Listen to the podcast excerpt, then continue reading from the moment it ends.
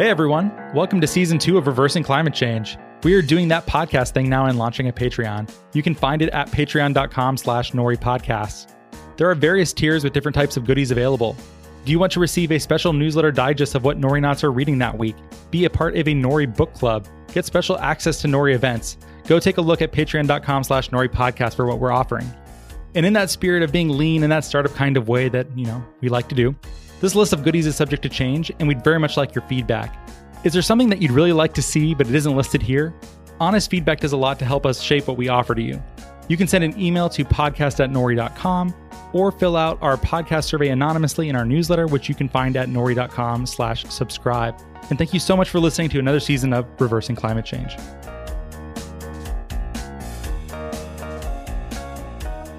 Hello and welcome to the Reversing Climate Change podcast. I'm Ross Kenyon, lead strategist with the Nori Carbon Removal Marketplace.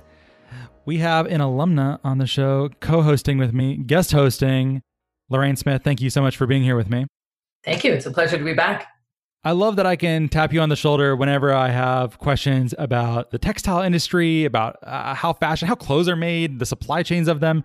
I find it very interesting, but I am uh, God knee high on a grasshopper. What's this, some stupid, stupid idiom? I don't know how it works, basically. So thank you for teaching me and being here. Thank you for for humoring my guidance. It's a pleasure. It's my pleasure. Well, we saw a couple articles coming out of Fast Company from Liz Segran, who is senior staff writer at Fast Company. Um, we saw these articles you've been writing about how fashion should be regulated, what's happening with color. With like, I don't understand how this works. We're gonna we're gonna get into how fashion changes and evolves. Lorraine, do you want to just introduce yourself a little bit here? Sure. Yeah. So I'm wearing a couple hats for this conversation, along with the hat I always wear, which is as a huge fan of Nori. I am an advisor to companies who are interested in being more sustainable, and in particular these days, really pushing towards a regenerative economy. So moving beyond just less bad and trying to be net positive or net awesome as a part of their business model. And I'm also a longtime maker of textiles. So I'm a spinner, knitter, weaver, been uh, playing with strings since the mid seventies. So I get to, to bring both of those pieces of my life to bear for this conversation. I'm glad to be here. Yeah, that's great. And uh, Lorraine, you've been helping me get into knitting, which I found to be a very uh, peaceful and enjoyable habit to be doing in uh, covid nineteen days. So thank you for... Oh my gosh, I just picked up knitting myself. And it's just, it's almost, it's a form of meditation, I, I feel. It absolutely awesome. Well, if we need to, we can turn this into a tutorial. I am also uh, a speed knitter, and I've been on, uh, I don't usually bring this into my intro, but since you, you think of it as meditation, I'll just say it can also be uh, a speed sport. And I've been on uh, speed knitting and spinning teams from Canada. So when you're ready to That's take awesome. The next level, let me know. We'll have some fun. Uh, yeah, sounds good. That was one of the first things I started thinking about when I was knitting is I was like, I bet there's on YouTube people who are doing this so absurdly fast that it's beautiful. And uh, not surprised. I, I checked and, and there absolutely is tons of that. Um, would recommend this, Liz. Okay, serious time. Let's get into actually what we're here to do, which is how does fashion work, Liz? I don't know how the supply chains work. I don't know how they get to me. I don't understand what determines what is cool in a given moment, uh, what colors are in. I'll just be like, one day I'll wake up and be like, why is everyone wearing mustard shirts? Why does why is that all that I see on the street today? And it, I feel mm. like totally passive. I don't understand how these decisions are made. Just give us an overview. What's happening? How did these decisions get made? Yeah, this is actually fascinating. And it's something that I've been very interested in myself because I didn't actually start my career as a fashion journalist. I sort of came to this over the last couple of years. And so this has been an education for me, and I found it fascinating. I think that the best way to talk about this is to go back about one hundred years, because for most of history, people didn't really have a, a lot of choice when it came to clothing. It was it was much harder and more complex to make clothes. And so, you know, one hundred years ago, you know, one hundred fifty years ago, only very wealthy people were able to have, you know, lots of clothes in their closet that they would bring out as a form of self-expression or as a status symbol. You know, the average person had a few garments, usually handmade, and, you know, they would basically wear those garments out. And so fashion really wasn't part of the equation for most of human history. I mean, there were general trends in terms of, you know, what clothes people wore. But fashion as, as we know it is actually a relatively modern concept. And so basically, you know, over the last, you know, one hundred to two hundred years, things changed as it became a lot easier as we developed various technologies to, to making clothes. And so it, it just became easier to mass produce them. It became a lot less expensive. And so, so as clothes became more affordable, it was possible for people to acquire more clothes in their closet. And then the entire function of clothes changed from being something that was very practical to something that was what we think of, of it today as a form of self-expression. Well, all of this changed a lot, you know, over the last seventy or eighty years. You know, at about the beginning of the last century, a whole complex, I would call it like the fashion industrial complex, began to develop. And first of all, there were these department stores that that sold clothes. And one thing that they thought uh, would be really great to get people to come through the door was for them to have these little fashion shows where they would show, you know, wealthy New York women what the latest trends were. And that turned out to be a great idea. People decided that, you know, it was really great to have new clothes every season. And at the time, it was still relatively wealthy people who did that. But that basically kickstarted this entire trend that we now know as seasonal fashion trends. And so basically over the last, you know, seventy years, fashion designers have started to design clothes seasonally. So there'll be essentially two collections. There's the fall winter collection, and then there's a spring summer collection. So basically, if you think about it, the entire notion of clothing changed, right? It suddenly became something that was trend driven, which meant that clothes that were from several seasons ago were no longer considered in. And so therefore, clothes essentially became, on some level, disposable, right? Because suddenly there was a shelf life to the garment. Of course, for, for most of, you know, the last seventy years, it was still only, you know, wealthy people who could afford these designer garments. But then what happened was fast fashion entered the scene. And so brands like H and M and Zara and all of these brands that, you know, you're familiar with as fast fashion brands, their whole goal was to democratize this whole concept of fashion. And so what they were trying to do was say, look, you know, there, there's this beautiful notion of, you know, having these beautiful garments that that are seasonal and that that reflect particular trends. We want everybody to be able to access these clothes. We don't want just wealthy people to do that. So they found ways to make clothes very, very cheap. And and they did this by using much less expensive materials, like synthetic materials instead of organic materials. So instead of using wool and, and cotton, they started using essentially plastic-based materials to replicate some of these designs. And they also uh, found ways to manufacture very cheaply by using very inexpensive labor. So they, they took their uh, supply chains to China and Bangladesh and parts of the world where labor was a lot cheaper. And that has resulted in the world that you live in today, where they're turning out even more frequently than, you know, twice a year. You know, most brands are turning out new new sets of clothes every few months. And basically, even though you probably, you know, find it hard to identify, you know, exactly how a trend comes into being, these companies are sitting down, you know, six to nine months before their collections hit the stands, right, and hit their stores, and say, we are going to essentially determine and forecast what is going to be trendy six to nine months from now. They look at color palettes, they look at what colors and patterns were in vogue the previous season and last year, and they try and create looks that are very different from that so that those old looks cannot be recycled the next year without you feeling really awkward about it. And so there's now this entire industrial complex that is basically there to make you feel like clothes that, you know, you bought two years ago are no longer wearable today. Oh, there's there's so much there, Lorraine. I don't know if you have a preference for, for where to dive in. I guess the first thing that comes to my head is I wonder how many fortunes have been lost where someone's like, I think what's going to happen this next season, I think it's going to be all about pastel fedoras. And then they just, they, they bet everything on that and have a lot. So that that's the level of contribution that I'm bringing to the table here. Well, you- Lorraine, I, I would love to hear your perspective as somebody who's worked in this industry, but from just from my conversations with lots of different brands, I think that many of them actually assume that certain looks that they create are not going to do well. And so what they're doing is they're acting a little bit like V C companies that invest in a lot of different portfolios. They're basically investing in a lot of different looks, and they're making the clothes so cheaply that if particular styles don't do well, and they assume that a certain number of styles don't do well, they can basically chuck those styles out or sell them at very, very low prices just to get rid of them. And the, the price of essentially throwing those garments away is incorporated into the rest of the garments, right? So they're assuming a certain amount of of loss because they're not going to make good bets on everything. Is that something that you've seen yourself, Lorraine?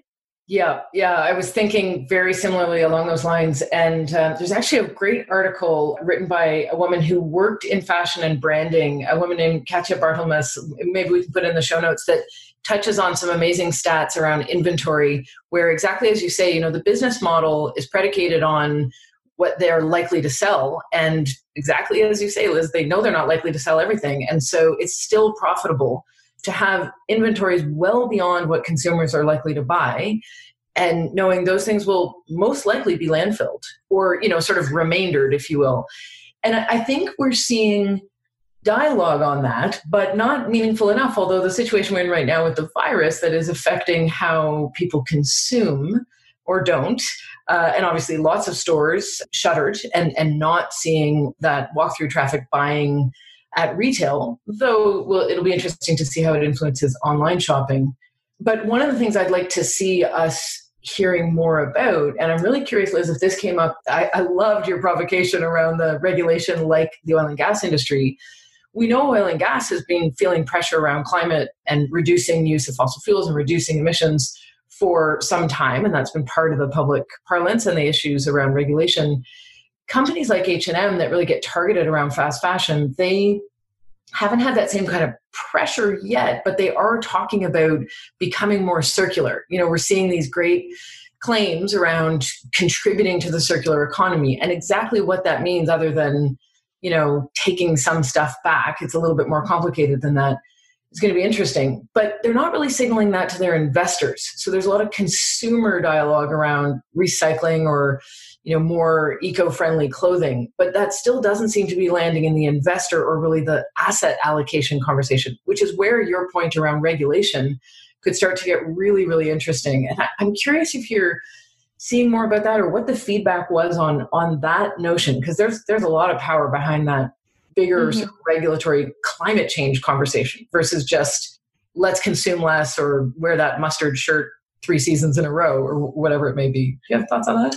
Yeah, I mean, you know, interesting uh, that you're bringing that up. You know, Ross, bef- before you, you were talking about how, you know, the average consumer is just not aware of basically all of this, right? This entire process. And, and neither was I until I started really digging into this and, and researching it, you know, as part of my job. But yeah, essentially, you know, we're talking about how these companies are essentially assuming that entire chunks of their inventory are just going to be thrown into a landfill. And so the cost, you know, the environmental cost of that is enormous. So, you know, so so what that means is that all of the labor, the resources, the carbon emissions that went into that entire set of clothes has just been completely wasted. There's no utility that anybody is getting out of that. It's just shocking, right? And I think the average person doesn't fully understand that. And, and the way that, you know, companies are talking about it, about the environment and about its sustainability, you know, they're talking about this whole thing about circularity and recycling clothes, you know, putting them in, you know, in essentially secondhand markets, things like that.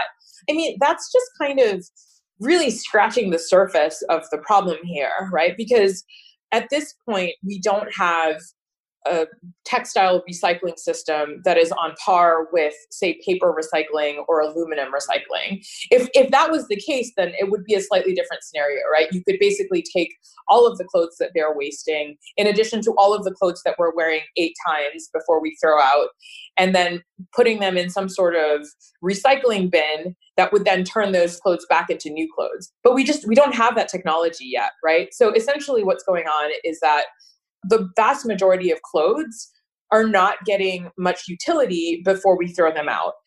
And so that's because, you know, of all of these inventory issues that we're talking about, and also because the entire fast fashion system has made clothes so cheaply, as I mentioned before, that even when you do buy something, you might even buy it at full price, it's so inexpensive that you you don't think of it as a durable long-term purchase. And so as a result, you're you're wearing it, you know, eight or nine times.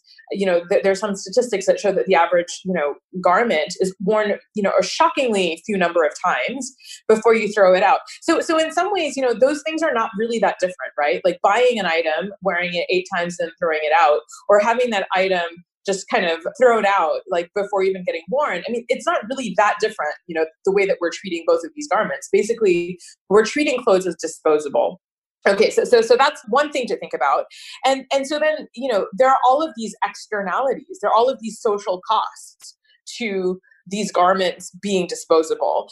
And, you know, so if we put them in a landfill, we know that because, you know, at least sixty percent of our garments are made of synthetic materials, which is plastic, essentially. Those, if we put them in a landfill, they're not going to decompose. They're not going to biodegrade. They're just going to clog up those landfills.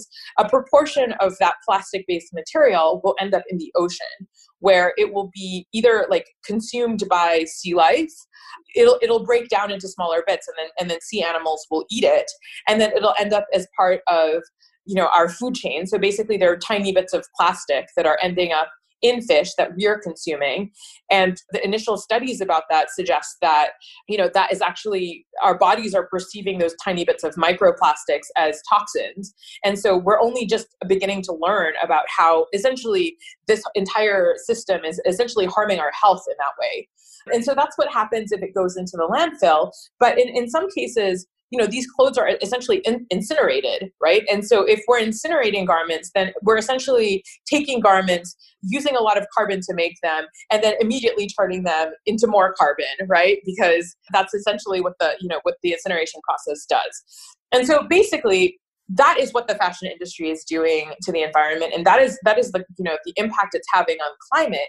And currently, it's really hard for us to identify exactly, to quantify exactly what impact that has. Although, you know, initial studies suggest that the carbon impacts of the fashion industry are enormous, right? I mean, I think that there's there are several statistics out there that that suggest that it might be even larger than international air travel and maritime shipping combined. Mm-hmm. Um, that that is the impact that, you know, this industry has. And yet, while oil and gas is being regulated, you know, and while things like the the car industry and the, the automotive industry, you know, that is being regulated, there is no body that is regulating the fashion industry. And this is a really, really, really big problem, and something that I think, you know, people start need to start addressing. Mm-hmm. Yeah, you're touching on such a key thing, because everybody wears clothes. Like, it's a little bit ridiculous to point out, but it's sort of illegal to leave home without them. And yet it's really not being addressed in terms of the impacts it has. I, I want to circle back, if you'll pardon the pun, to something that you mentioned a bit earlier around the circular economy and this potential for companies to be more circular. And, and I want to just level set a little bit what I'm hearing people say around circular economy, and then what I understand is actually meant by it, because I think there's a bit of a disconnect there. And it's maybe a beautiful space to surf around in a little, because if we close that gap, things could get kind of interesting. So when I hear people talking about the circular economy, I often then hear things like uh, recycling, or or in the context of clothing, take-back programs where companies will take garments back or help sort of upcycle. And I think those are important things, and we don't want to see less of that. But if we look at what is the definition of the circular economy, like what it actually entails, it's really at much more of a fundamental business model level in terms of how a company creates value.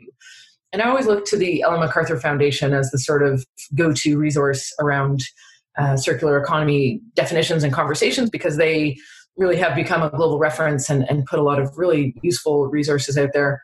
And there's three elements that they point to as fundamental to circular economy principles.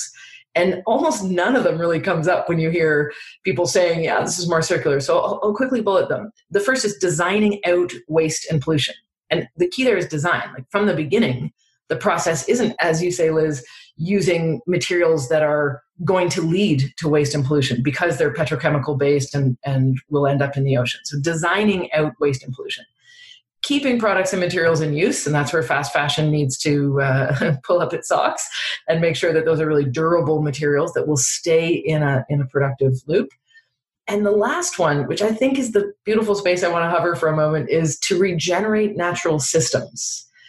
And this is something that I see a lot of inspiration happening today or, or these days, which is around the possibilities that a business by doing business can be part of regenerating natural systems. So not just reducing how harmful processes are, or, or looking at those externalities and trying to minimize them or minimize the risks to the business, but actually looking at the business and saying, what would it, what would it mean to regenerate ecosystems as a result of our business being in business?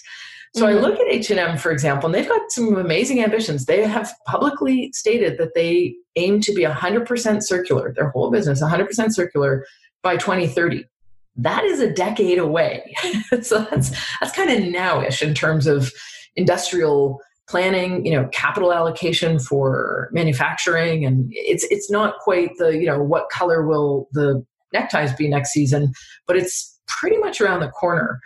And I am seeing companies, I think of a company like Eileen Fisher that has been for decades really exploring their supply chain, the dyes that are used, the materials they're using, and really aiming for this level of regeneration. I think they're they're pointing towards that. Other companies, you know, Patagonia, I'd say, is maybe leaning a little closer to fast fashion. Eileen Fisher's got those sort of lifetime pieces, definitely not fast fashion. But I think until we get to that as a as a common notion, we're going to struggle. We're going to be chasing our tails a little and, and trying to sort of pin down the bad guys. And I'm not sure what the regulation opportunity is there, but I'm curious if you have a point of view on that, because I see, you know, your comment around we don't have regulation clothing. I just think that's so important, and it's it's not even on the table. What could it look like if the regulation actually wasn't just reducing harm, but really getting at real benefits? Well, I think the problem now is that the fashion industry and the fashion and fashion supply chains are just so spread out. Mm-hmm. And as a result, it's much harder to identify the different players and, and to essentially regulate different parts of the process. And I, and, you know, I, I think it's, it's, it's interesting because part of what has made fashion the way it is, that is, you know, so inexpensive, creating so many pieces, and in each each one of us is apparently, so apparently every year more than two hundred billion articles of clothing are made for, you know, a population of, you know, eight billion humans. Um, just being able to produce that many garments, you know, requires this global supply chain that's very complex, right? And so if you think about all of the different pieces that go into that, you know, there's everything from the production of the raw materials, so growing cotton, getting wool from sheep, to, to producing the synthetic fibers. There's the milling process. So usually those materials go to an entirely different place where they're milled and turned into fabrics. And then those fabrics are then shipped to a completely other place where they're turned into clothes. Then they're shipped to the brand who then ships it out, right? And so that's many, many, many pieces of uh, the puzzle. And very frequently brands are using multiple supply chains to make their clothes. So, so, so they're not even just using one. So the question is, who do we ask to be responsible? Who do we have pay mm-hmm. the taxes and make responsible for this? And in some ways, that's a very complex question. In some ways, you know, if you think about it slightly differently, it could be kind of an easy one, right? So in France, so the question of regulation came up to me because I read about how in France, there is a government minister who works in the d- division of essentially um, sustainability. Her official title is not Minister of Fashion, but she has used her role in government in the, in the sustainability department to focus on the fashion industry. And, and obviously, you know, France is still a center of fashion, And so some of the things that she's recommended are that she's forbidding brands from burning inventory. So so coming back to this very first thing that we're talking about, where entire chunks of inventory are getting burned. So she basically has forbid that.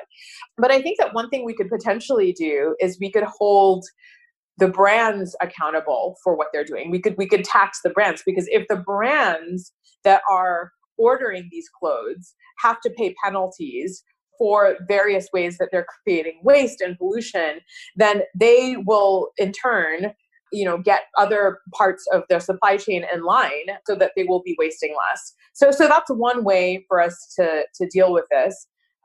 Regulation, I mean, it's a complex question, but, you know, that's one approach. But the other thing that's interesting is, so you think about specifically this issue of carbon, and it's interesting seeing, you know, how companies are dealing with this. They're actually, you know, there's been this movement over the last couple of years for brands to try and move towards carbon neutrality.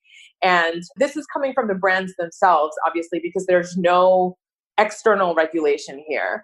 But in watching some of these brands try to regulate themselves, we get a sense of what could happen if the government were trying to regulate this industry. So for instance, I think Gucci is a really good example, because Gucci is, the C E O of Gucci has basically put out a challenge to other C E Os to be carbon neutral. And, and he's kind of using his own company as kind of a guinea pig for how he would do that. And basically becoming carbon neutral means that he needs to analyze every single part of his own supply chain, which goes all the way, it actually the largest proportion of carbon that is produced in the fashion supply chain happens very, very low down, you know, in the lower parts of the supply chain. So like in the production of the raw materials. So for Gucci, what this means is that it needs to have audits of the amount of carbon that is being produced in, you know, the cotton fields where it's, you know, it's gathering cotton to make t-shirts, or you know, in the, in the process of basically, you know, making leather, right? Because they make a lot of leather products. They have to analyze all of that, and they are the ones who are responsible for that. And and they, they basically have to analyze every part of that supply chain and essentially offset it, right? So the onus is entirely then on the company to do that. And so what this means is that the company is, on the one hand, understanding its own supply chain very well. And then because it's paying for every unit of carbon that it uses, the incentive is for it to then try and reduce the amount of carbon that it's using in its own supply chain. So basically, if governments did this, if, if, if it was if it was not Gucci itself that was, you know, imposing these regulations on itself, but if it was the government that was asking that every company do this and pay for the carbon that it was using, you know, it could radically transform the entire supply chain, right? And so, and finally, to your point, Lorraine, about, you know, re- regeneration. So what Gucci is doing in this context is that it's basically offsetting its carbon by tree planting initiatives, right? In various, in regenerative agriculture in various parts of the world. And so that's basically, you know, so so talking a little bit about the circularity thing, that's basically what it's trying to do. It's, it's basically paying for its carbon by essentially like regenerative agriculture. And, you know, in other contexts, we, we hear about brands that are doing similar things, uh, you know, in terms of its its sustainability initiatives, where it's not just not doing bad, but it's trying to do good. But here here's my issue with that.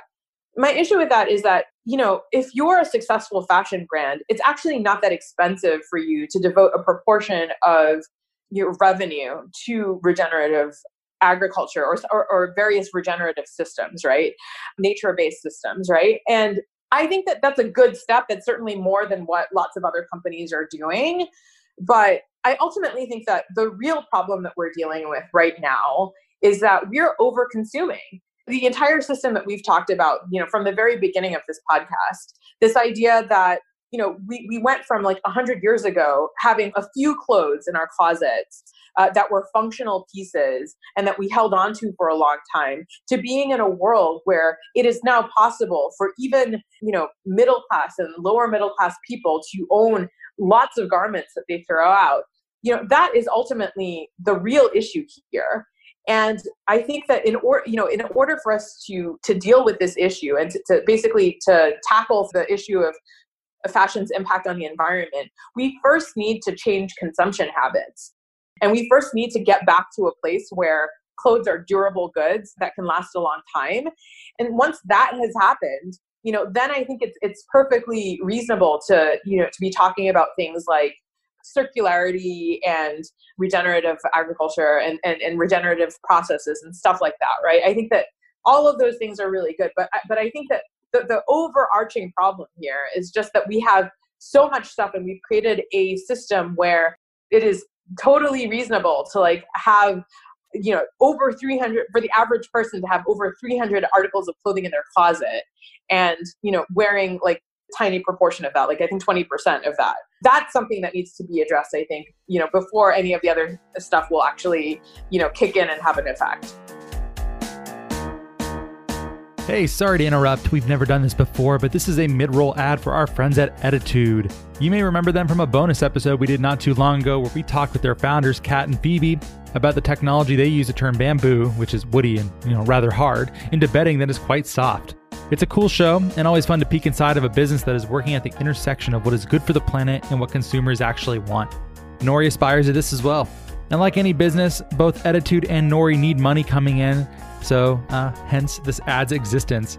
If you'd like to try Ettitude's very nice bedding, and I also hear they make loungewear if that's your thing, you can go to ettitude dot com, E T T I T U D E dot com, and use the promo code Nori, N O R I, and get twenty percent off your order. Free shipping to you and free shipping if you want to return for any reason within thirty days. Help support Nori's podcasting efforts and a company trying to make it so that customers who care about the environment don't need to sacrifice comfort. Check out ettitude dot com and use promo code Nori. And now back to the show.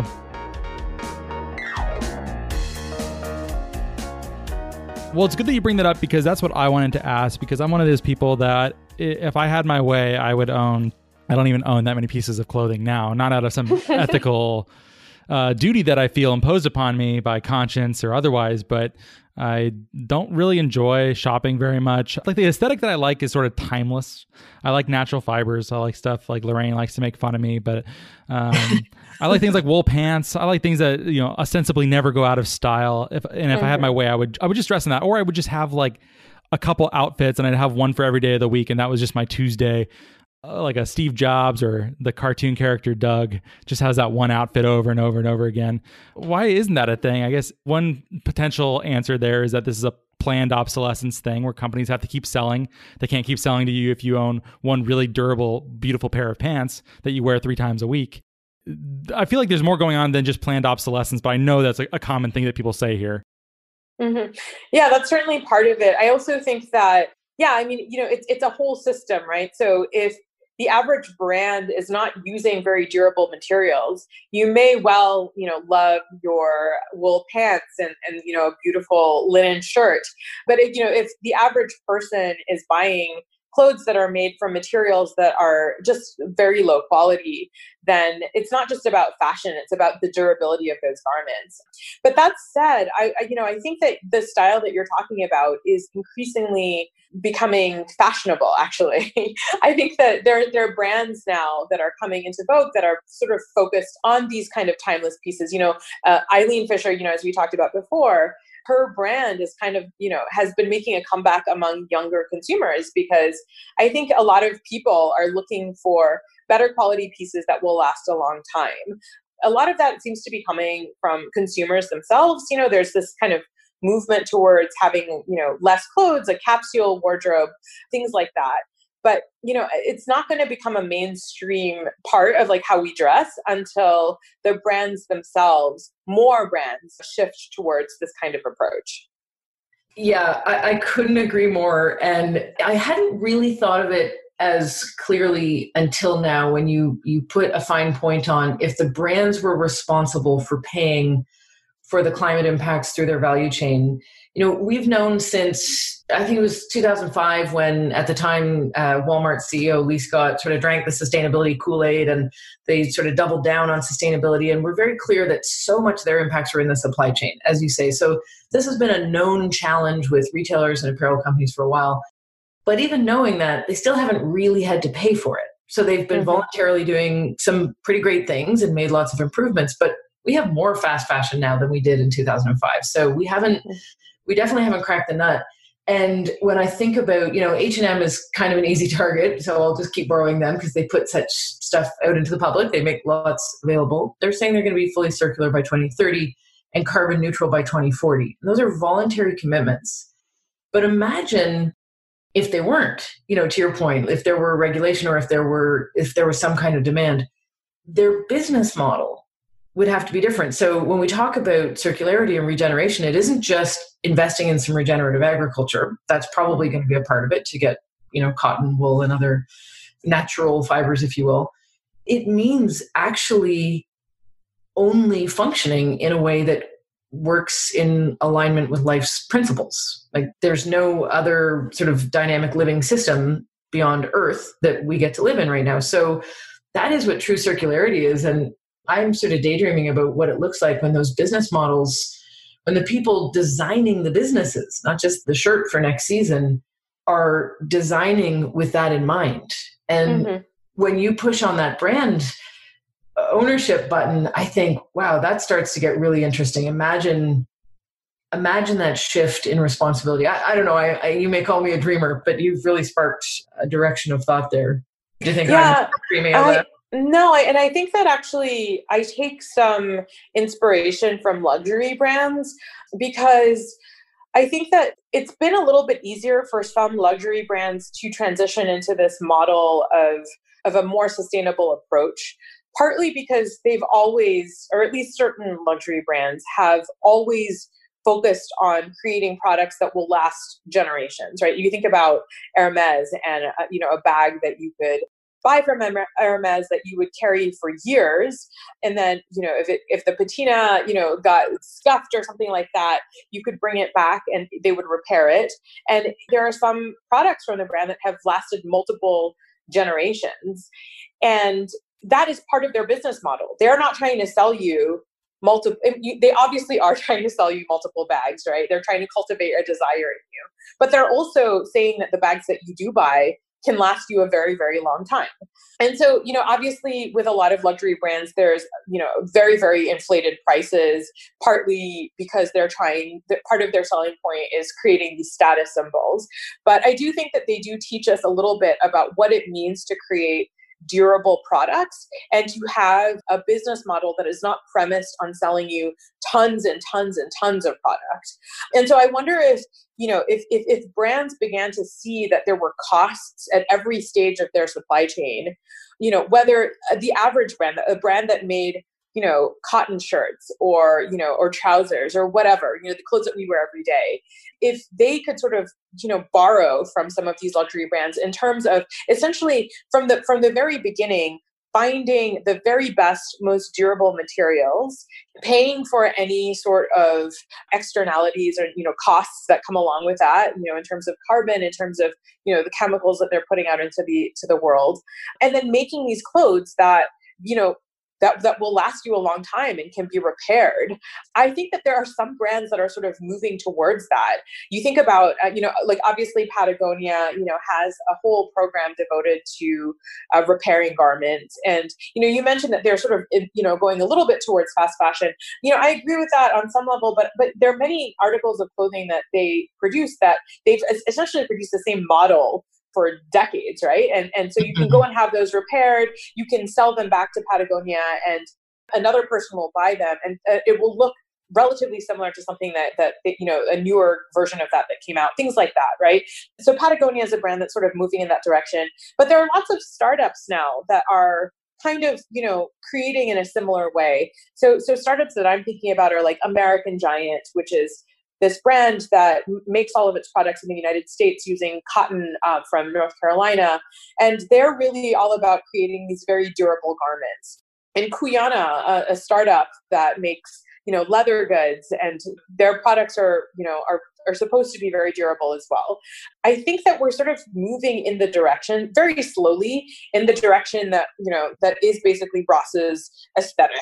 And so, so actually Ross like may actually Love be it. a trendsetter, you know, in ways that you're not you're not even aware of. If you move slow enough, um, there's nothing new under the sun, as Ecclesiastes once mused. So it eventually just catches up to me. It's fine. Totally, totally, totally. Um, yeah. So so basically, we're sort of moving there, but what I would love to see is for there to be a cost, as we've been talking about throughout all of this.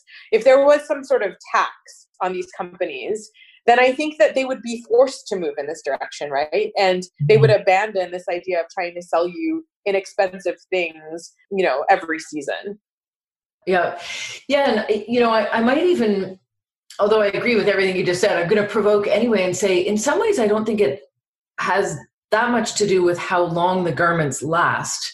Hmm. Because I think, for example, of, you know, the food industry is, let's face it, it's designed like their products are single use. You know, we eat them and then they're gone. And yet it's possible and desirable and happening in some instances that food production and the business model around food is regenerative. And basically, mm-hmm.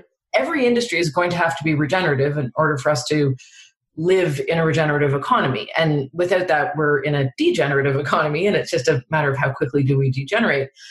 And I wonder if we can, although I like the idea of products being durable, so I'm certainly not opposed to that, but it feels like there's other sectors and examples we can look to where we're seeing really interesting business model innovation. So I think of a company like Interface, which is a flooring company. They essentially make commercial carpet tiles. And a bit like Eileen Fisher, they went through quite a decades-long sort of inner intervention to look at how they create and bring products to market. And in the last few years, they've been really exploring the principles of biomimicry, or using nature's principles or life's principles, which we're all kind of beholden to whether we understand them or not. And understanding how those those living system principles can inform manufacturing. And so they have a program or an initiative, I guess you call it, um, Factory as a Forest, where they're building two different factory sites to manufacture carpeting, uh, one in the U S, and I believe the other is in Australia. Australia. I'd have to fact check that. But the idea is that the manufacturing facility will sort of have the same impact as a forest would. In other words, it doesn't have all the dirtying industrial processes that then need to be cleaned. It's conceived of the way a natural ecosystem would work. And a lot of really serious scholarship and metrics and ideas go into making that possible. And they've been very transparent about it. There's lots of, we can include some links and, and show notes on this too. There's lots of great material that they're making public as they go through the learning curve. And that's for industrial and commercial carpet tile. And there's really no rule about how long you have to use those carpets. And in some commercial carpet spots, those things wear out really quickly. There's lots of wear and tear and they get replaced. So the point isn't necessarily how long does it last, but how much generation can happen by producing mm-hmm. it and selling it in the first place. To provoke a little, I like the idea of clothes clothes lasting a long time. Don't get me wrong. Yeah, I think I know. I definitely think that that's an interesting point, and I think that the reason that durability is so important now is because right now, because there are no regulations and because the industry itself is not operating like this, it falls on the consumer to change the consumer's behavior, right? And so, yeah. so right now, if we want anything to change, this means, you know, having, you know, buying clothes sparingly and then wearing them for a long time and hoping that that sends a signal to the market that that's what more people want.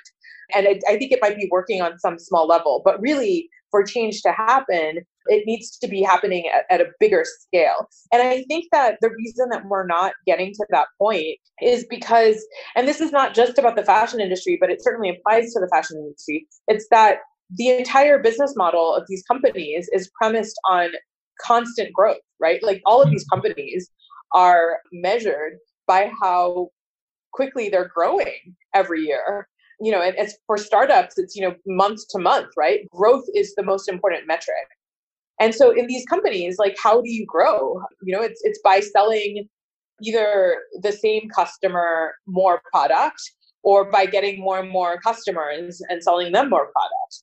And I think that because that's kind of the premise of these fashion brands, it's going to be really, really hard to move to this, this different system.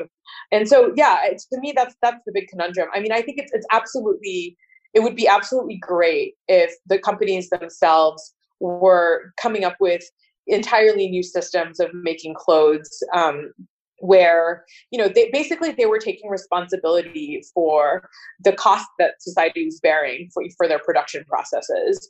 And if they could get to a point where, you know, regeneration was kind of the norm in their manufacturing, but there's no pressure on them to do that yet. And I just don't know, you know, how, you know, like what it would take for them to move to the point where they would be willing to invest in that, in, in all of the infrastructure that would go into to making that possible. Yeah. So, so to me, that's kind of the conundrum. Well, Liz, if someone wanted to learn more, they wanted to follow your work, they want to read more about this topic. Clearly, we did not exhaust the topic. There's so much here. There's a lot to to figure out, the details of which all seem to matter quite a lot, how the, any policy might be designed, how companies are doing this. Where should someone look? Yeah, so you can just uh, look me up. You'll see my work all over fast company dot com. Um, and if you pick up an issue of Fast Company magazine. Um, we have a magazine that you'll probably find on a newsstand somewhere near you. And also you can look me up at Liz Segran on all of the platforms, Twitter, Instagram, Facebook. Great. Well, thank you so much for being here. I learned a lot. I mostly kept my trap shut, and Lorraine, thanks for covering for me. So we look like we know what we're talking pleasure. about. My pleasure. Glad to be here. Thank you. Yeah. Thank you so much. Yeah, it was great. Uh, thanks for being here. And if you like the show, please rate and review us on Apple Podcasts, iTunes, Stitcher. Tell your friends. Tell someone who likes to buy lots and lots of fashion that Liz Segran is coming for you.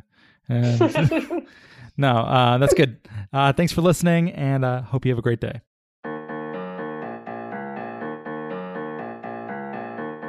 Well, thank you so much for listening. If you like the show, please rate and review it in Apple Podcasts and or Stitcher. It really helps us a lot to get this content to a wider audience. If you think what we're doing is useful, interesting, fun, hopefully all three, we'd certainly appreciate your rating and review. You can keep up with Nori at nori dot com, where there is a newsletter. That's nori dot com slash subscribe. There's podcasts. There's a whole bunch else. Or you can send us an email at podcast at nori dot com. We are also now on Patreon at patreon dot com slash nori podcasts if you'd like more content, engagement, and community. And thank you so much for your support.